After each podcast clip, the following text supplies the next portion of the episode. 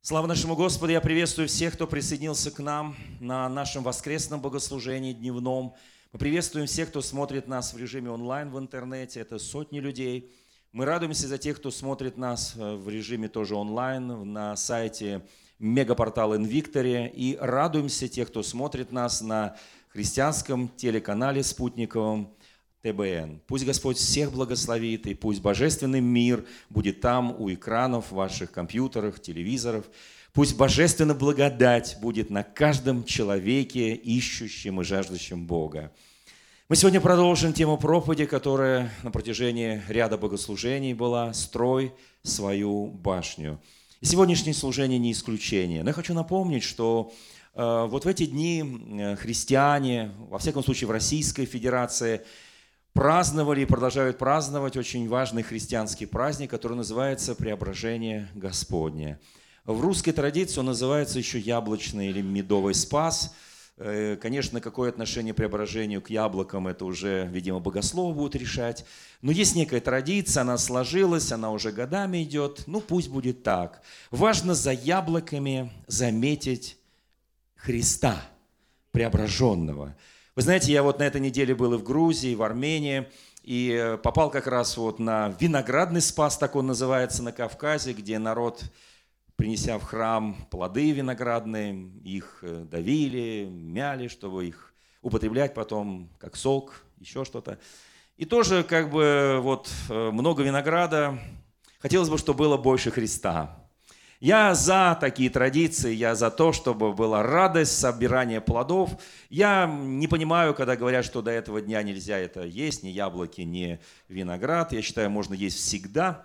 Вот. Просто всякий раз, когда кушаешь, нужно благословлять пищу. И неважно, это яблоки или виноград. Нужно благословлять всегда. Вот без благословения лучше не кушать. И когда мы кушаем благословляя, то в этом есть Божье благословение и защита, в том числе нашего здоровья и наших желудков. Пусть Господь нас благословит во все эти спасы. Но я напоминаю, что мы говорили о прошлый раз, и мы закончили этим проповедь, о дарах и талантах, без которых невозможно построить наши башни, без веры, которая действует любовью, без силы Святого Духа, без абсолютного доверия Господу вообще ничего невозможно построить. Мы говорили о неверном управителе, который оказался во всяком случае прощенным и смог богатством неправедным сделать себе благо.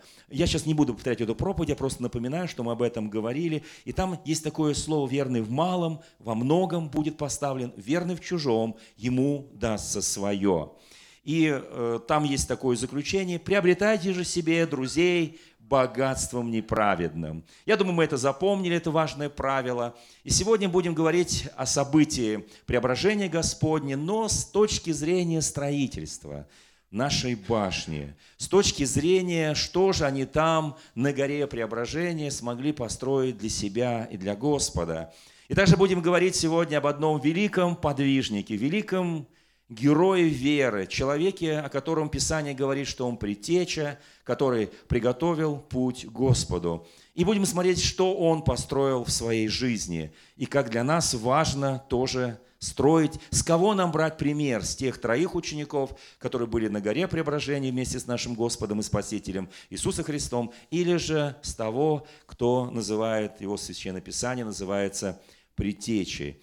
Помним одно место Писания, какой мерой мерите, такой и отмерят вам. Помните, да? Итак, у нас есть определенная мера, которую мы меряем, строим, положили основание, мы прекрасно понимаем, что не можно, нельзя положить никакого основания, кроме Христа, и на этом основании мы строим, ни на ком-то ином, ни на каких уважаемых священниках, э, епископов и так далее, я сам епископ, но не надо строить на мне, нужно строить только на Иисусе Христе, потому что тогда это здание, оно выдержит все всевозможные штормы, обстоятельства, пройдет через все.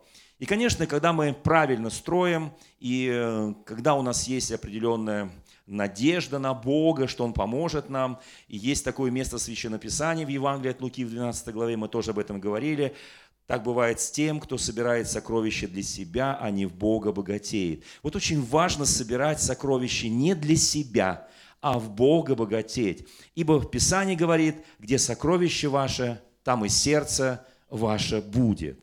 Итак, Гора преображения, Иисус Христос берет трех учеников, они поднимаются на гору, и там Иисус преобразился перед ними. Вот как об этом написано. «И преобразился пред ними, и пресияло лицо его, как солнце, одежды его сделались белыми, как свет, и явились и Моисей, и Илья, с ним беседующие. При всем Петр сказал Иисусу, «Господи, хорошо нам здесь быть, если хочешь, сделаем здесь три кущи, тебе одну, и Моисею одну, и одну Илии».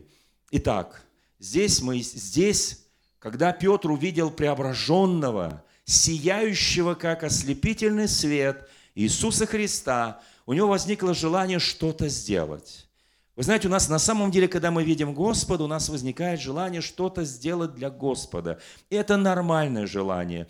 Конечно, было бы неплохо, чтобы они присоединились, эти три любимых ученика Иисуса Христа на тот момент, к Моисею, к Илии, и тоже как-то утешали бы, поддерживали Христа, потому что праздник преображения, он символизирует, э, собственно говоря, подготовку Христа к той великой миссии, ради которой Он пришел на нашу землю, к тому голговскому подвигу, к тому великому служению. Ради нас, человеков, Он сошел на эту землю – и вот эти два великих помазанника Божия, пророк и вождь народа Божьего, они говорили, беседовали с Иисусом Христом. Как очень важно, чтобы с нами беседовали те люди, которые, как написано, что они были прежде нас. Очень важно, чтобы они через слова Священного Писания, мы когда читаем их подвиг, их жизнь, чтобы это тоже вдохновляло и назидало нас. Это очень важно. Мы имеем облако свидетелей, которые были до нас – и вот в данном случае, конечно, если бы Петр, Иоанн, Иаков присоединились к Моисею и Ильи и тоже как-то беседовали с Иисусом, может быть, не было того казуса, который произошел в ту, в ту секунду, когда Петр говорит, как нам хорошо здесь. На самом деле нам всегда, когда Иисус Христос касается нас, нам с Ним хорошо. Это правда. Помните, мы говорили, что каждый день, прожитый нами, говори в конце дня «хорошо». Говори весьма хорошо. Умей благодарить. Да, у тебя еще впереди много дней. Когда Бог творил землю за шесть дней, все живое на этой земле, в седьмой день почил, то каждый день Он говорил «хорошо, хорошо и весьма хорошо». Хотя, когда Он сказал это первый раз, первый день, еще не было ни солнца, ни звезд, еще не было земли в нашем понимании, не было животных, не было человека, но Он уже сказал, что это хорошо. Когда мы на пути к Господу совершаем свое течение, свой путь и говорим «хорошо», то это на самом деле весьма хорошо умей радоваться каждому дню, прожитому с Богом. И вот здесь он сказал, как нам хорошо здесь. И тогда у него возникает желание что-то сделать. Вы знаете, праздник Кущи, есть такой праздник в иудейской традиции, в библейской традиции. Праздник Кущи – это напоминание о том, что народ Божий шел из Египта, из дома рабства в дом свободы, в землю обетованную, и на, они 40 лет жили в шалашах, в палатках или куще, так названо в Священном Писании. И они помнят это время, что и даже до сегодняшнего дня в Израиле правоверные иудеи, они в определенный день, день праздника Кущи, они ставят Кущи рядом со своим жилищем, каким бы роскошным оно у них не было ли, бедным это жилище, они ставят эти Кущи, и несколько дней в память о том пути из Египта в землю обетованную, они живут в этих кущах. На самом деле Петр не знал, как угодить Господу. И он знал только праздник Кущи, то есть внешний символ Божьего присутствия. Потому что когда правоверный иудеи жил в этих кущах, уже придя в землю обетованную, они как бы вспоминали, как рука Господня провела их из Египта в землю обетованную. Это дань традиции, это праздник. И знаете, и вот здесь Иисус Христос на просьбу Петра – Давай мы поставим три кущи. Одну тебе, Иисус, одну Моисею, одну Илии. Христос вообще никак не реагирует. Потому что Христос принес совершенно новое.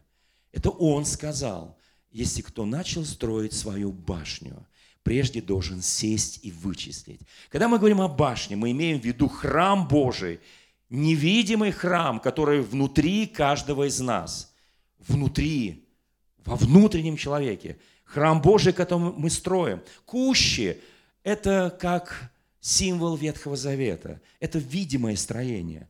А Бог в нас строит невидимое. Вот это очень важно. Когда Он строит в нас невидимое, то оно не видно, может быть, людям, но оно видно Богу. Потому что Бог видит невидимое. Вот мы символ веры читали, да? Все видимое и невидимое им сотворено. Итак, драгоценные, когда мы говорим вот об этом строительстве, важно помнить, что у нас есть Господь Бог, но я так понимаю, что все это помнят, никто в этом не сомневается.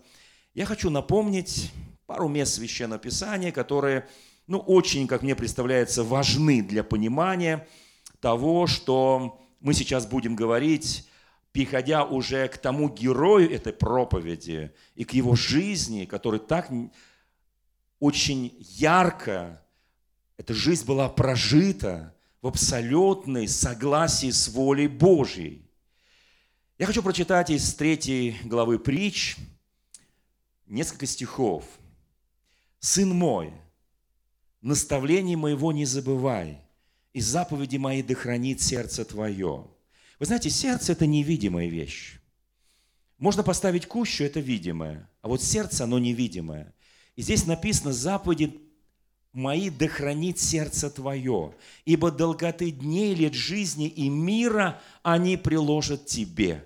Кто хочет прожить долгую жизнь? Кто хочет прожить долгую жизнь, благословенную жизнь в мире, в любви? Здесь сказано, что долгота дней и лет жизни и мира вот эти заповеди приложат. Милость да истина не оставляют тебя, а вяжи ими шею твою, напиши их на скрижалях сердца твоего. Написано «Овяжи шею твою». Многие правоверные иудеи, они специально делали здесь повязки, коробочки специальные с местами Священного Писания. На краях одежд, называется, воскрыли писали. И на шее было специально такое опоясание, где были написаны слова Священного Писания. Но «Овяжи шею твою» – это символ кущей, это символ видимого, это символ Ветхого Завета – я не представляю, что сегодня в современном мегаполисе, в котором мы с вами живем, мы можем рядом в какие-то праздники поставить кущи, и все выйти из всех наших многоэтажных домов, где ставить кущи. Если даже у нас сейчас, э, так сказать, идет полная реконструкция города, да, даже иногда в центре негде ногу поставить а уж не говоря про кущи. Здесь написано, напиши их на скрижали сердца твоего. А вот это близко нам. Потому что весь Новый Завет базируется не на внешнем, а на невидимом, на внутреннем устройстве. Мы строим с вами башню, храм, и вот это написано еще раз, напиши их на скрижалях сердца твоего, и обретешь милость и благоволение в очах Бога и людей. В очах Бога и людей милость и благоволение обретешь. Я полагаю, что мы хотели бы все, чтобы была милость и благоволение в очах Бога нашей жизни – и людей. И вот дальше написано очень интересно. «Надейся на Господа всем сердцем твоим, не полагайся на разум твой». Священное Писание говорит, надейся всем сердцем, потому что на сердце уже на скрижалях написано Его заповеди. И написано, не полагайся на разум твой. Часто нам разум говорит, вот это нужно сделать и вот это. А мы часто не знаем воли Божьей. И когда на скрижалях нашего сердца написано Слово Божие, оно является путеводной звездой нашей жизни. Не всегда нужно полагаться на свой разум. Есть одно уникальное место Священного Писания, книга Притч, 21 глава, стих 31. Там написано, коня приготавливают на день битвы, но победа от Господа. Да, можно приготовить всех коней, можно разумно сделать свои вещи по принципу «умный в гору не пойдет, умный гору обойдет». Можно делать очень умные вещи своим разумом, но иногда Бог скажет тебе «иди в гору». Иди в гору, я там буду преображаться. Я там покажу тебе славу свою. Иди в гору, иди там, где другие не ходили. Да, христиане отличаются от многих людей. Они необычные, они нетипичные люди – они отличаются своей жизнью, характером, отношением, любовью, смирением, кротостью. Они другие. Они отличные от других людей. И это наша милость от Господа. Вы знаете, и здесь сказано, надейся на Господом всем своим сердцем. Я очень хочу, чтобы наше сердце всегда надеялось на Господа. Не всегда нужно полагаться на разум. Иногда разум наш подводит. Иногда наши рациональные, казалось бы, продуманные вещи, они против воли Божьей. Как очень важно чувствовать благоволение в очах Господа. Во всех путях твоих познавай Его, и Он направит стези твои, то есть путь твой. Во всех путях что познавай? Его познавай. Священное Писание не против образования, не против интеллекта, не против разумных вещей. Но очень важно вот это место Писания во всех путях твоих. Скажи соседу, во всех твоих путях познавай Его. И Он направит стези твои. Не будь мудрецом в глазах твоих, Писание говорит. Бойся Господа, удаляйся от зла. Это будет здравием для тела твоего и питанием для костей твоих.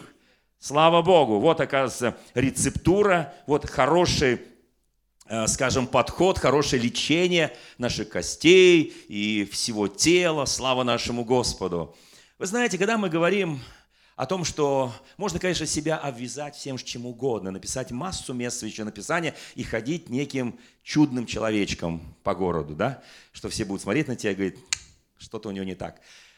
А можно строить то, что внутри, скрижали на скрижалях нашего сердца, и вот тогда ты найдешь благоволение в очах Бога и в очах людей. Так говорит Священное Писание. Я в это верю. Итак, драгоценные мои, вы знаете, Прежде чем я еще раз говорю, что я перейду вот к этой прекрасной теме нашего нового героя, наши, вы знаете, вот однажды как-то я прочитал одно произведение, и там было такая, такое выражение об одном герое, об одном человеке, который в прошлом веке совершил великий подвиг, он был забыт, незаслуженно забыт этот человек, великий подвиг во время войны, и этот рассказ назывался «Невоспетый герой». То есть его не воспели, о нем забыли.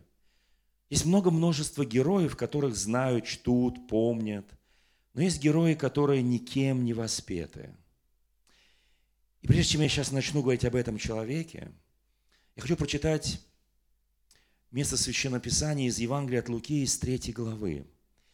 Там написано, 15-й год правления Тиберия Кесаря, когда Понтий Пилат начальствовал в Иудее, Ирод был четверовластником, еще Филипп был, еще Лисаний был, при первосвященнике Анне Каиафе был глаз Божий Иоанну, сына Захария, в пустыне.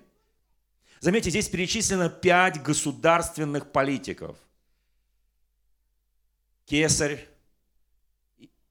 правители Иудеи Понтий Пилат, Ирод, четверовластники, правители, пять политиков. Их имена знали все в Римской империи. Их профили чеканили на монетах. В честь их строили хорошие пантеоны и ставили их бюсты, чтобы люди видели эти, этих людей – почитали, они купали в славе, в могуществе. Так начинается глава о предтече Иоанна Крестителя. Так начинается глава о человеке, который приготовит путь Господу. Вы знаете, вот что мне приятно, что Священное Писание евангелист Лука указал этих людей, вот этих семерых, пять политиков и два религиозных лидера, два первосвященника, Анна и Кеафа, при которых появляется предтеча, который приготовил путь Господу, Иоанн Креститель. Вот при этих политиках, вы знаете, больше они нигде потом не фигурируют особенно, если только в отрицательном смысле. Но Иоанн Креститель, вот такой невоспетый герой при своей жизни. Это человек, который, собственно говоря, сделал самое великое, что можно сделать. Он приготовил путь Христу. Ровно через полгода после начала его служения выйдет Христос на арену общественного религиозного поля Израиля. У него величайшая миссия у Иоанна – приготовить путь Господу. Вы знаете, драгоценные, хочу еще одно место Священного Писания напомнить нам. Оно написано в книге пророка Исаия, 61 главы, я буду читать с 1 по 4 стих. Помните, там написано, Христос в Назарете, в синагоге, в день, когда выйдет на публичное служение, повторит это место Священного Писания. Он скажет, «Дух Господа на мне, ибо Господь помазал меня благовествовать нищим, послал меня исцелять сокрушенных сердца, проповедовать пленным освобождение и узникам открытие темницы, проповедовать лето Господне благоприятный день мщения Бога нашего, утешить всех сетующих». И вот здесь ключевой стих – на чем я хочу базировать проповедь об Иоанне Крестителе. И возвестить всем сетующим на Сионе. Есть такое понятие, как сетование. Когда христианин в борьбе, в духовных подвигах, в духовных сражениях, сетующий, возвестить всем сетующим на Сионе, а Сион – это гора Божия, гора святая, что им вместо пепла дастся украшение – у нас у каждого в жизни есть пепел, есть что вспомнить. Есть то, что что-то было разрушено или сожжено самой жизнью, обстоятельствами, какими-то моментами, которые мы не до конца понимали. Вместо плача елей радости. У каждого из нас есть те моменты, которые мы помним, когда мы плакали. Бог говорит, я дам тебе вместо пепла украшения, вместо плача елей радости, вместо унылого духа славную одежду. Вы знаете, много раз мы пребываем в печали, в унынии. Бог говорит, я дам тебе славную одежду и назовут их сильными правдой насаждением Господа во славу Его. И назовут их сильными правдой. Кого назовут? Насаждением Господа во славу Его. Те люди, которых был пепел в жизни. Те люди, которые получили вместо пепла украшения – те люди, которые плакали, когда шли узким тернистым христианским путем, которые входили тесными вратами в различные ситуации, которые принимали путь Господа. Если Господь сказал на гору, значит на гору. Пройти долину уничижения, долину смертной тени, значит долину уничижения, долины смертной тени. Те, которым вместо плача Он дает елей радости. И те, которые, как здесь написано, вместо унылого духа, я не верю, что если кто-то скажет, я никогда не унывал. У меня никогда не было печали.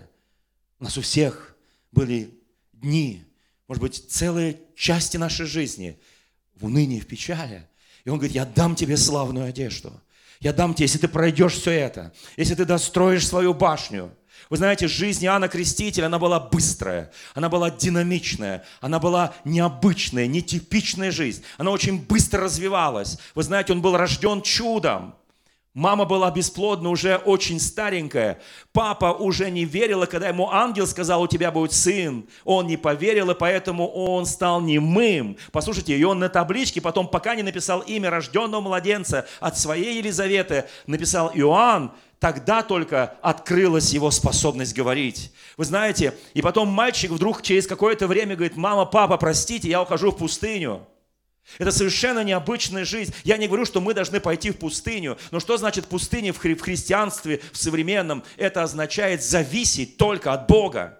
Пустыня означает зависеть только от Бога, не полагаться на разум, не полагаться на какие-то там повязки вокруг шеи, не строить эти кущи. Послушайте, кущи – это временное убежище, это на несколько дней ты приходишь в эти кущи, ты приходишь помолиться, ты приходишь в храм Божий. Мы говорим сегодня о другом, мы говорим о постоянстве, чтобы на скрижалях твое сердце было написано Его Слово, чтобы ты строил храм Божий, вот эту башню внутри себя, не только надеялся, я иногда когда схожу куда-нибудь и помолюсь, и поклонюсь, это будет в принципе достаточно. Послушайте, недостаточно.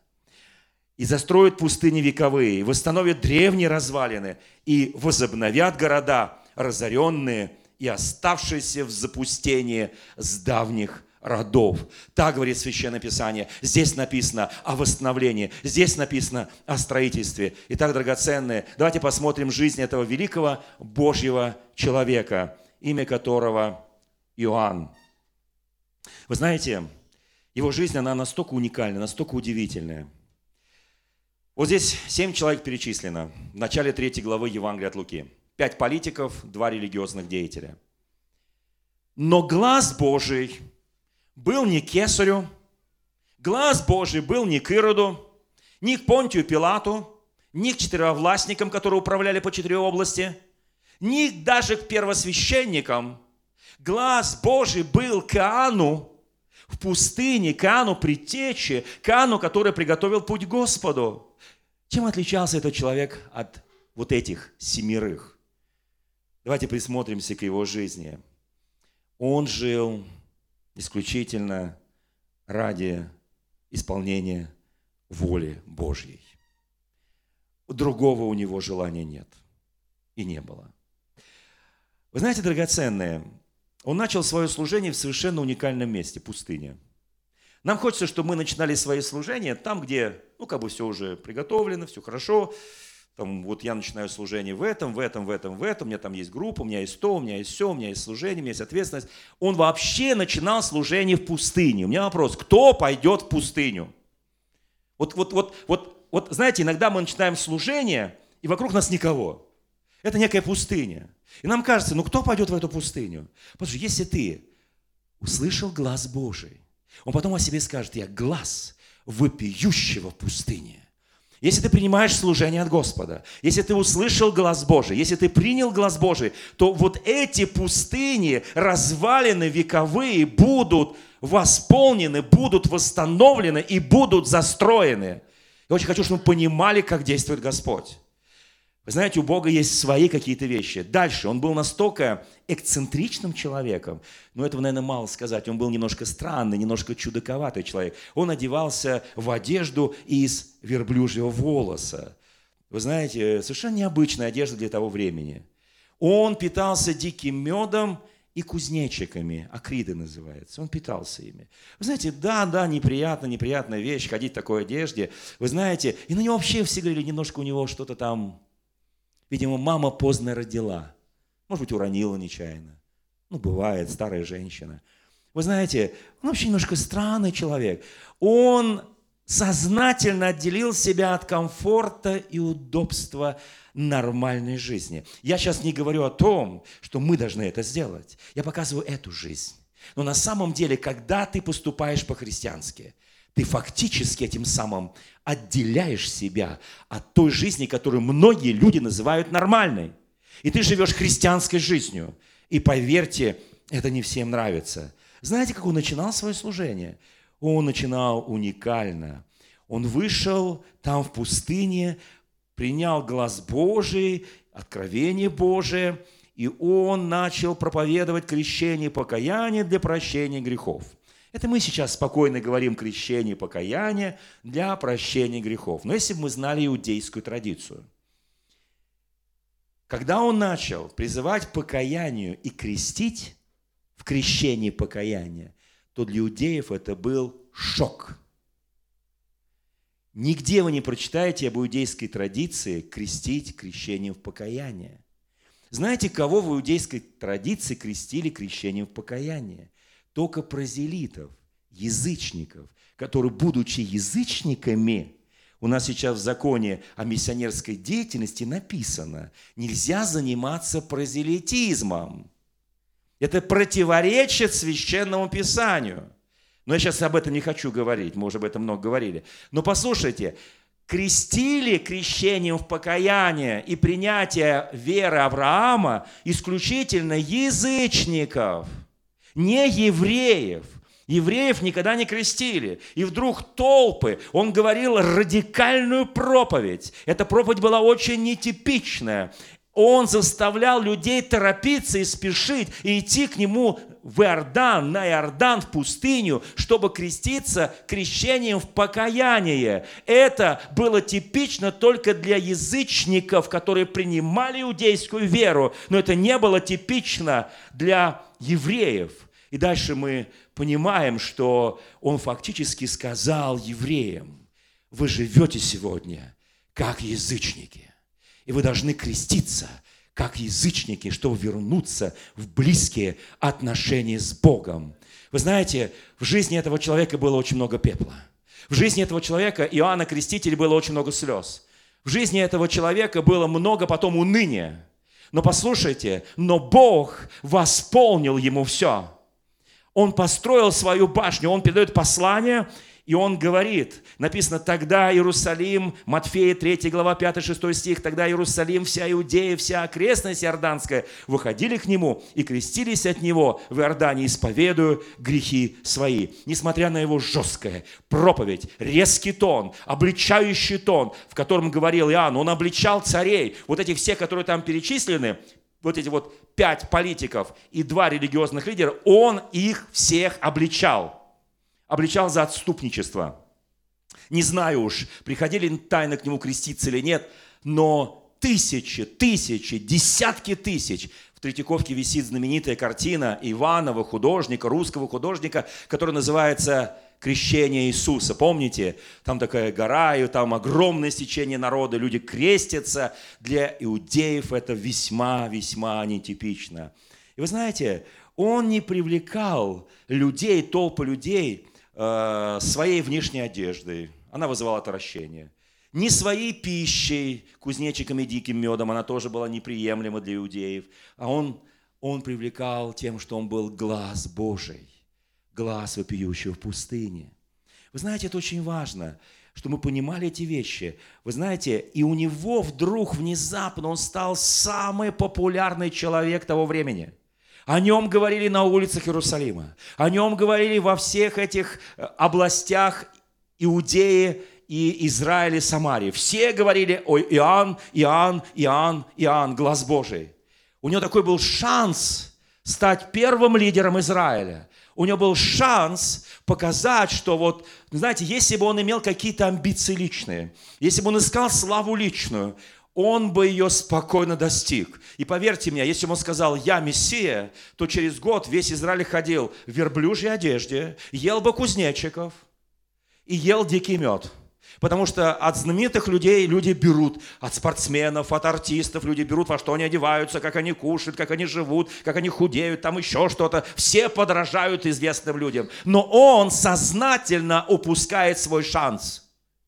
И потом он скажет – вы знаете, я глаз вопиющего пустыни, я пришел приготовить путь Господу. Все холмы да понизятся, долины да наполнятся. И он скажет очень важную вещь, когда увидит Иисуса Христа, который спускается к нему креститься. Он говорит, мне должно креститься от тебя. У него не было никаких амбиций стать религиозным или иным лидером. У него была одна амбиция – привести людей к Иисусу Христу. Он сказал, я глаз опиющего пустыни, я пришел приготовить путь моему Господу. И когда он увидел Иисуса Христа и смиренно сказал, я должен креститься от тебя, Иисус сказал, нет, мы должны исполнить всякую правду Божию. Крести меня сейчас. Вы знаете, я могу сказать о великом смирении этого Божьего человека. Проходит время – что делает Иоанн? Он говорит, я крещу вас в воде в покаянии, идущий за мной сильнее меня. Я недостоин понести обувь его. Он будет крестить вас Духом Святым и огнем. Вот на кого он перевел все внимание.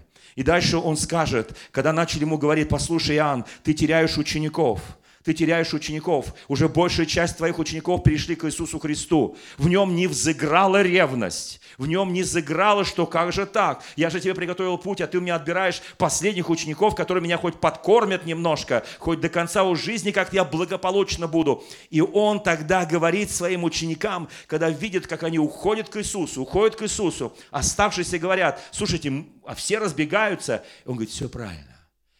Мне должно умоляться – а ему должно расти. Вы знаете, вот я хочу, чтобы эта проповедь так и называлась. Ему должно расти, то есть Иисусу Христу, а мне должно умоляться. Это очень хороший строительный материал. Умоление, смирение, сокрушение. И он начал умоляться. Все, что он строил до этого, ученики, служение, толпы людей, слава людей, вдруг в одночасье, как только выходит на служение, на эту арену служения, Иисус, он все складывает к его ногам. Это очень хороший материал для строительства. Скажи аминь. Я хочу, чтобы он рос во мне, а я с каждым днем умолялся. Потому что под конец своей земной жизни я должен достроить свою башню умоленно и смиренно пред ним. И с каждым днем, который я праздную, как день прожитый с моим Господом, говоря хорошо и весьма хорошо, я говорю, Господи, я сегодня еще умолился пред Тобой, еще сокрушился. И тогда, Господи, знаете, фактически все, что он строил, покрылось пеплом. Оно сгорело. Но он не строил кущи, он строил храм, он строил ту башню, о которой говорил Христос, которую невозможно разрушить. Она непоколебима, потому что на правильном основании Иисуса Христа. Вы знаете, драгоценные, и тогда ему скажут, послушай, ну ты теперь уже все, его потом арестовывают, сажают в тюрьму. Знаете, он такой был очень смелый. Он стал обличать Ирода. Он говорит, ты блудник, ты прелюбодей, ты увлекся этой женщиной, которая жена твоего брата. Ты смотришь похотливо на ее дочь, помните, да? И тогда разгневанный, пьяный деспот по имени Ирод – он, обольщенный своей любовницей, прелюбодейкой, послушайте, я называю все своими именами, может, оно очень грубо звучит, и это развратная девочка, подросток, которая по просьбе своей матери похотливо танцует перед ним и спрашивает, он говорит, отдам тебе до полуцарства, если ты разжигать будешь мою похоть. Он пьяный, все пьяные, а на кону жизнь одного человека по имени Иоанн Креститель. Эта похотливая девочка скажет – я не хочу полцарства, отдай мне голову пророка Иоанна Крестителя. Вы знаете, незадолго до этих событий, когда он находился в темнице, он послал своих учеников спросить Иисуса Христа очень простой вопрос, да более знакомый всем нам, которые иногда сомневаются в своей вере. Знаете, он в темнице, он уже наплакался, у него уже уныние, он уже все, что строил, покрылось пеплом. Он еще не видит этих украшений, которые дает ему Бог в славе. Он еще не одел эти славные одежды. Послушайте, он еще в слезах и в унынии. Он посылает учеников спросить Иисуса Христа, ты ли тот? Или нам ждать другого, ты ли тот? Казалось бы, сомнения разъедают его дух и его душу. Послушайте, и когда они ушли, Иисус сказал, послушайте, Слепые прозревают, хромые ходят, прокаженные очищаются, глухие слышат, мертвые воскресают, и нищие благовествуют, и блажен, кто не соблазнится о мне. И когда уходят посланники донести эти слова до Иоанна Крестителя в темницу, когда же они пошли, Иисус начал говорить народу об Иоанне. Слушайте, он еще на земле, еще голова не отсечена. Послушайте, ученики еще идут сказать ему, да, это тот, это тот, Иоанн, не сомневайся, будь сильным. Все, что ты строил, казалось бы, разрушено, эти кущи разрушены, но башня твоя достраивается, и через несколько дней будет положен последний кирпичик, и вместо унылого духа ты получишь славную одежду, и вместо плача ты получишь елей радости. Послушайте, и вот, эти, вот, вот вместо пепла, казалось бы, знаете, нам кажется иногда, Боже мой, а что же я такое построил, если я ради Христа все почитал читой, если ради Христа я отказался от многого. Послушайте, я еще раз подчеркиваю, мы современные христиане, современные люди – но ради Христа написано в Священном Писании, я все почитаю, читаю. Это не означает, я должен раздать там свою квартиру, машину там и все такое прочее, свое образование, ничем посчитать. Ради Христа, да. Но это нам нужно, чтобы служить моей семье, твоей семье, Церкви Христовой, моим друзьям. Послушайте, твоим друзьям это все нужно. Но просто, чтобы ты в сердце своем почитал все это ничем. И тогда достроишь свою башню. Иисус говорит, когда ушли ученики Иоанна, что смотреть ходили вы в пустыню? Трость ли ветром колеблемую, хотя всем показалось, ну поколебался Иоанн, да, ну давайте будем честны, ну поколебался, но засомневался. Что вы ходили смотреть? Человек или одетый в мягкие одежды, носящие мягкие одежды, находится в чертогах царских? Что же ходили вы смотреть пророка? Да, говорю вам, и больше пророка ибо Он тот, о котором написано, «Сея посылаю ангела моего пред лицом твоим, который приготовит путь твой пред тобою». «Истинно говорю вам, — сказал Христос, — из рожденных женами не восставал больше Иоанна Крестителя, но меньше в Царстве Небесном больше его». Услышьте меня, пожалуйста. Он сгорел, он пролетел как метеор. Он как вот эта Вифлеемская звезда прошелся там, по Ближнему Востоку. Он проповедовал неистово, он жил неистово. Он был очень весьма неудобен. Он был весьма необычный Божий служитель и Божий помазанник. Послушайте, что хотели они увидеть, когда приходили к Иоанну? Они не видели, может быть, того. Он себя все перевел на Христа. И всякий раз, когда его спрашивали, Иоанн, ну ты хоть что-нибудь создай, он говорит, ему должно расти, а мне должно умоляться. Наша башня будет достроена тогда, когда я настолько умолюсь пред моим Господом и Спасителем, чтобы позволить Ему вырасти во мне. Многие христиане не достраивают свои башни только потому, что слишком сами хотят выглядеть. Послушайте, там достаточно в нашем мире политиков, чиновников, религиозных деятелей. Послушайте, но он среди вот этого всего большого этого мира, он оказался казалось бы, в их глазах ничтожный, ему отрубили просто голову, он оказался самым великим человеком своего времени после Иисуса Христа. Вы знаете, ему должно расти, а мне должно умоляться. Как очень хочется, чтобы каждый из нас умолялся друг перед другом, умолялся перед Господом, перед другими христианскими конфессиями, перед нашими братьями и сестрами разных церквей, чтобы мы научились умоляться. Если ты даже глаз вопиющего в пустыне, то придет к тебе тот человек, который нуждается во спасении. Тебе, может быть, нужно только умоляться, умоляться и умоляться. Мне должно умоляться, ему должно расти, сказал Иисус Христос. Пусть Бог наделит нас уникальной, удивительной смелостью, бескомпромиссностью, самоотверженностью, нетипичностью. Вы знаете, любой христианин, он нетипичный, он отличается от другого человека. Скажи соседу, ты отличаешься. Ты нетипичный, ты самоотверженный, ты бескомпромиссный к греху. Скажи, скажи, ты бескомпромиссный к греху. Ты самоотверженный, ты нетипичный, у тебя характер Божий, у тебя характер Христов, у тебя желание Христово, ты ищешь, как исполнить Его волю, ты отличаешься от людей, и ты даже начинаешь в пустыне, но ты заканчиваешь, дострой свою башню, ты это сделал, ты это сделаешь. Слушайте, я очень хочу, чтобы мы подражали. Вы знаете, как очень важно – что мы сказали, Господи, для меня не важно, где я начинаю, важно, чтобы я был глаз Твой в пустыне, в пустыне людей, которые не слышат сегодня глаза Божьего. Я хочу быть там, где Твой голос. Я хочу служить там, где Твоя воля. Я хочу делать то, что угодно Тебе. Я хочу, чтобы Ты возрастал во мне, а я буду умоляться, умоляться, умоляться. Выучи это слово сегодня, умоляться, умоляться. А ты возрастать, а я умоляться. Я хочу, чтобы этот герой, который невоспетый был, Иоанн Креститель, может быть, незаслуженно забытый, но это тот человек, который всю славу, которая ему принадлежала в Израиле, отдал Христу. Я очень хочу, чтобы мы отдавали Христу все, что принадлежит, как мы думаем нам. И вот тогда наша башня будет достроена. В следующее воскресенье я скажу завершение этой проповеди.